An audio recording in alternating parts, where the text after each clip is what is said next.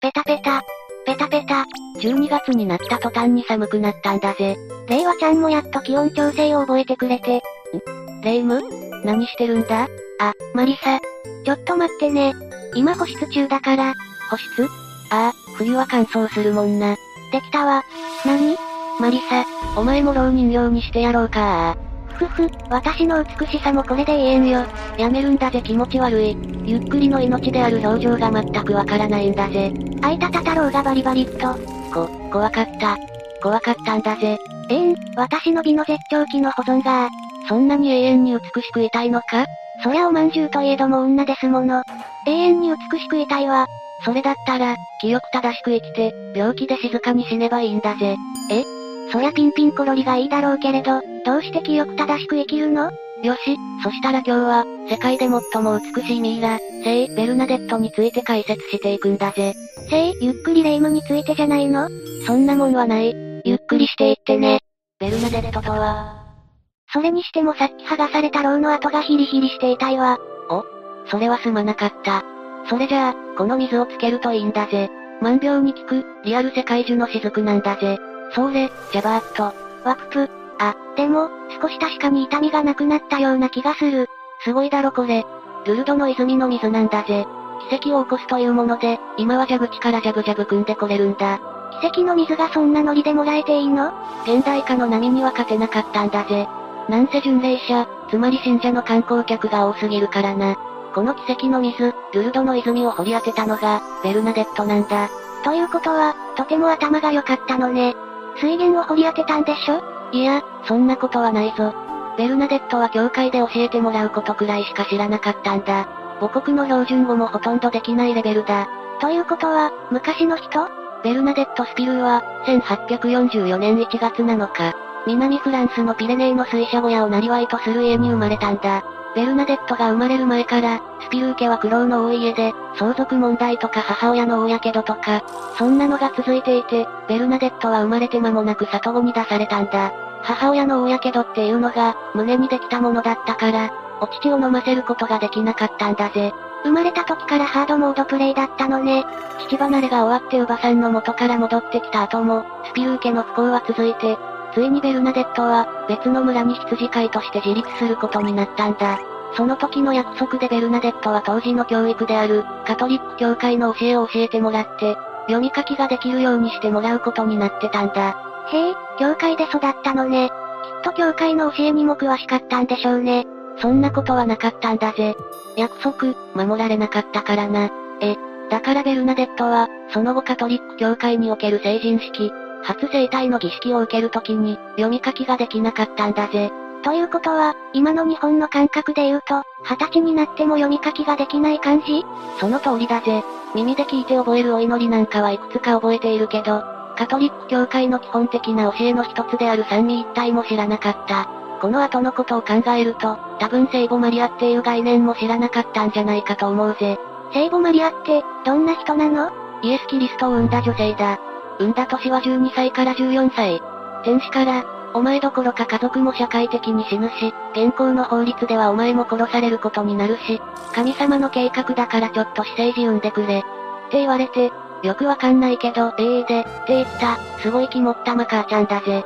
神様が寝取られしたの？イエス・キリストの遺伝子的な父親の話ではなくて、この、よくわかんないけどでっていう姿勢が、カトリック教会ではすごく尊敬されてて特別崇敬として、いろいろな称号が与えられているんだ。聖母はもちろん、天皇マリア、神の母マリア、無限大のお宿り、なんかが有名だ。東方でたくさんの能力を持っているキャラみたいね。ベルナデットが14歳の時、今、ルルドの泉として有名になっている洞窟で、激しい風とともに、白い婦人のようなものを見たんだ。それが聖母マリアだったの？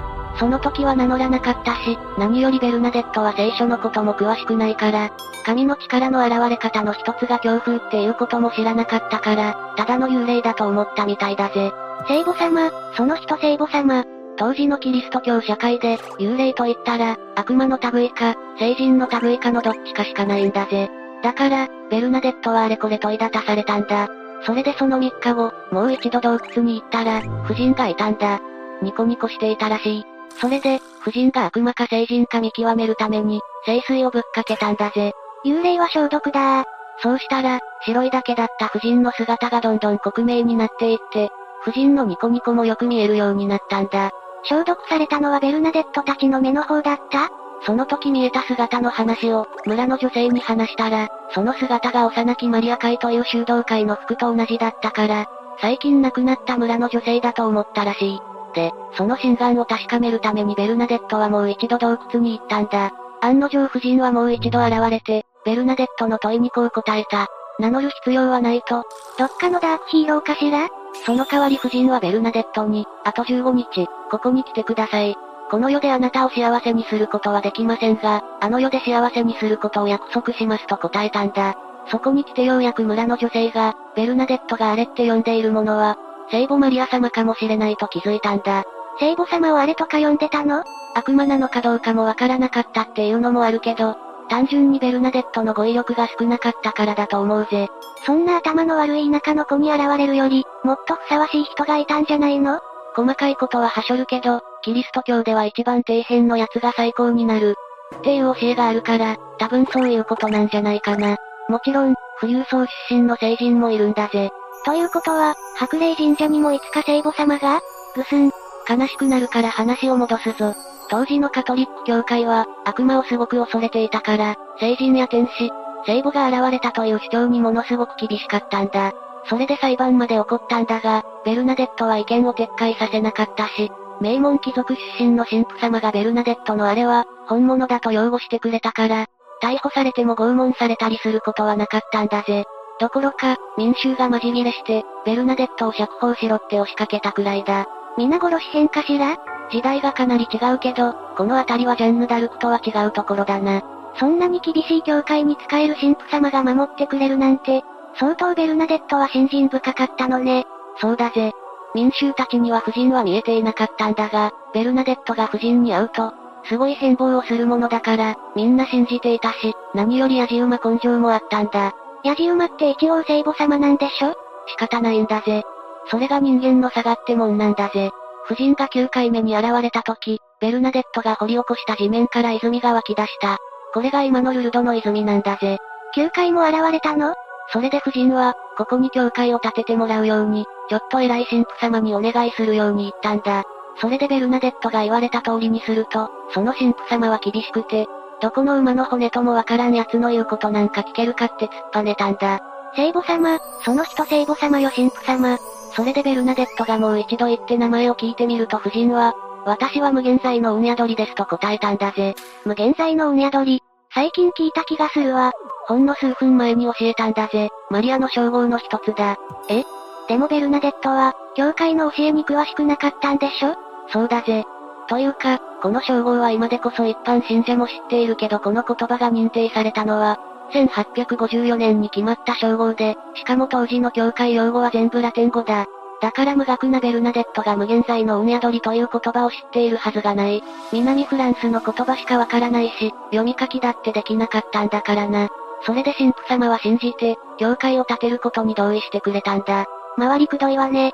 その後、ルルドの泉に触れたり飲んだりすると、様々な奇跡が起こるようになり、骨折はもちろん、生まれつき足の不自由な人がやってきて歩けるようになり、松葉杖を置いていった、なんていう話も伝わるくらいだったんだ。今もその松葉杖あるの？私の空を飛ぶ程度の能力で見てきたけど、さすがにそれはもう片付けられてたし、泉の水は十字架が掘られた蛇口になってたし、ルルド近辺の人はその水を汲んでパンやスープを作ってたんだぜ。聖水でしょ？そんなフランクに使っていいものなの？あ、でもそうか。そうやって普段から聖水を体に入れておけば、病気知らずだものね。ところがそうはいかなかったんだ。この奇跡には大きな矛盾があるんだぜ。なんですって？奇跡の矛盾。ベルナデットは生まれて間もなく流行ったこれらの影響で重い喘息を患っていたんだぜ。それが、泉を掘り出した時に治ったんだ。あら、よかったじゃない。信仰を神様が認めてくれたのね。でも、彼女の死因は気管支喘息の他に、肺結核、脊椎カリエスなんだ。これら由来の喘息は治ったけど、ベルナデットが気管支を弱めていたのに、神様はベルナデットの一番大事なところを治していなかったんだ。それどころか、彼女が亡くなったのはわずか35歳の時なんだぜ。え？若い。しかも病気で亡くなったの？おかしいだろ？奇跡を起こして、しかも聖人の中でも別格の特別崇敬の対象である聖母マリアにあったのに、創生してしまうんだ。それも、気管支の病気で。そりゃあ、人はいつか死ぬものだけど、ベルナデットは泉を掘り当てた後、いろいろな政治的なあれこれに巻き込まれたり、パリから来る外国語のフランス語話者に煩わされて修道院に入るほど追い詰められていたんだ。そんなにひどい目に合わせておいて、こんな仕打ちはあんまりじゃないか？白麗神社の巫女になれば、少なくとも福利厚生はしっかりしてたのに。お前、いつも金欠でミネラルウォーターも買えないくせに何言ってるんだぜ。まあそんなわけで、信者以外にはものすごく疑わしかったし、時には彼女の信仰していた神様へのあざけりの種になったりもしていたんだ。でもそんな彼らでも動かせない奇跡があったんだぜ。難病を治す泉以外にもまだあるの？ご遺体が腐らなかったんだぜ。え？腐らない？そうだ。現代でも重要視されている奇跡の一つなんだが、不朽体といって、死後も生前のように眠っているご遺体のことを言うんだぜ。ベルナデットはその保存状態の良さから、世界で最も美しいミイラと呼ばれているんだ。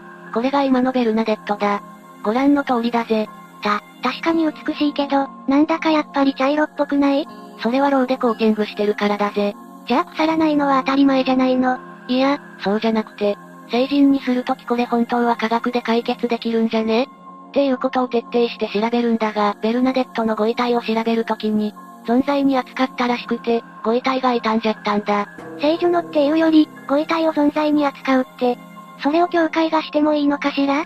まあ教会といっても、バチカン支国による公式の調査だからな。それで、仕方なく防腐処理としてろうを塗ったんだ。でも内臓なんかは綺麗にミイラ化してるんだぜ。でも加工しちゃったのよね。それに、ベルナデットは気管支の病気で亡くなったんでしょ？実際もやもやするんだぜ。でも一応、どうして腐らなかったのかという科学的理由と、どうしてベルナデットがよりにもよって気管支の病気で亡くなったのかという教義的な説明は一応あるんだぜ。言い訳がましい。そういうなって。少なくとも前者は科学的根拠なんだから。腐らない科学的根拠と矛盾の説明。まず腐らなかった根拠だが、これは死老という現象が考えられるぜ。日本で有名な死老は福沢諭吉だが、ここでは脱線だからはしょるぞ。死老？簡単に言うと、自然の力で、お前も老人形にしてやろうか。ってなった状態だぜ。いや最悪だわマリサカッカー。死老には複雑な条件がいろいろあるんだが、それが起こっている大きな証拠の一つとして、一緒に埋葬されていた金属製のロザリオが錆びていたことだぜ。朽ち草ダメであるはずの人間よりも、金属が先に朽ちたってこと？詳しい科学的根拠はここでははしょるけど、金属が6章に錆びていて、ご遺体が無事っていうことは高確率で死老なんだぜ。というかそれ以外に考えられないんだぜ。バチカン市国も実は奇跡認定するときに、どうしても科学で説明できない状況でないと認定しないから、科学で説明できるところは説明するんだぜ。え？ベルナデットが聖女になったのって、ご遺体が腐らなかったからじゃないの？もちろんきっかけはそれだったんだぜ。カトリック教会の古い教えでは、腐らない遺体というものに深い崇敬を抱くんだ。日本でも歴オタなんかが聖地巡礼として、お墓参りに行ったりするだろ？なんかすごく俗っぽいけど、納得しちゃったわ。牢を塗ったのは結局生きた人間側の落ち度だから、多分調査なんて野暮なことしなければ、今も何もしなくてもよかったんじゃないかな。知らんけど。あ、ちなみに牢を塗ると牢による防腐処理は違うから、視聴者のみんなは混濁しちゃダメだぜ。バチカン市国がやったのは牢によるマスク加工だから、防腐処理とはちょっと違うんだぜ。泉の水はどう説明するの？2002年、日本の学者が持ち帰って調べたんだ。そしたら、高濃度の活性水素が含まれていたからっていう説明があるんだぜ。え？そんなものたくさんあったら、病気になっちゃうじゃない。それは活性酸素の方なんだぜ。私が言っているのは活性水素だ。霊夢の言う通り、活性酸素はあんまり体にいいものじゃないんだが、活性水素はそれを打ち消す効果があるんだ。だからといって最初の奇跡の時のように、右腕の麻痺が治っただとか、2回目の奇跡の時のように、死んだ新生児が生き返るっていう説明にはならないけどな。その2つだけで十分じゃないかしら？その後も続々と奇跡は起きてるから、本当に現代科学では解明できない何かがあるんだろうな。でも、それだったとしたら活性水素の力で、ベルナデットの気管支も治ったんじゃないかしら？そこはキリスト教の教え、というか、聖書に答えが載ってるんだぜ。できれば現代の本がいいわ。まあそう言うなよ、論語と並ぶベストセラーだぜ。聖書の登場人物でキリスト教を作ったと言っても過言ではないパウロという人がいるんだ。歴史的な話は今度、このチャンネルで取り上げることにするから、今回はパウロの話だけするぞ。パウロって、どんな人なの？渡りやすく言うと、目から鱗の元ネタの人だ。目から鱗って、聖書の言葉だったの？現在の科学では、パウロは良くない症を患っていたんじゃないかっていう話なんだ。実はパウロは、聖書の中でたくさんの奇跡を起こすんだが、自分に対する奇跡は、この目から鱗以外にないんだぜ。え？意外ね。大昔の人だったら、奇跡はたくさんありそうだけど、パウロが起こした奇跡はいっぱいあったし、パウロゆかりのものが起こした奇跡も、たくさんあったんだ。でもパウロを救った奇跡は、目から鱗だけ。それも、良くない症の完治じゃないんだぜ。神様ってケチなのね。さらにパウロはトゲをサタンからの回し者として手紙に書き残しているんだが、このトゲが、何のことかは分かっていないんだ。サタンって、悪魔のこと？そうだぜ。で、パウロは神様にこのトゲつらいっす。取ってくださいっす。って祈ったんだ。まさか、聞いてくれなかったの？その通りなんだぜ。神様はパウロに、私の恵みはすでに十分であると言って、それ以上の恵みをくれなかったんだ。それでパウロは納得してこのトゲは、自分が思い上がらないためのものと手紙に書き残してるんだぜ。いや、そこは単純に奇跡が起こらなかっただけなんじゃないの？それか、パウロが欲張ったからとか。レイム。お前今、キリスト教の真理に触れたな。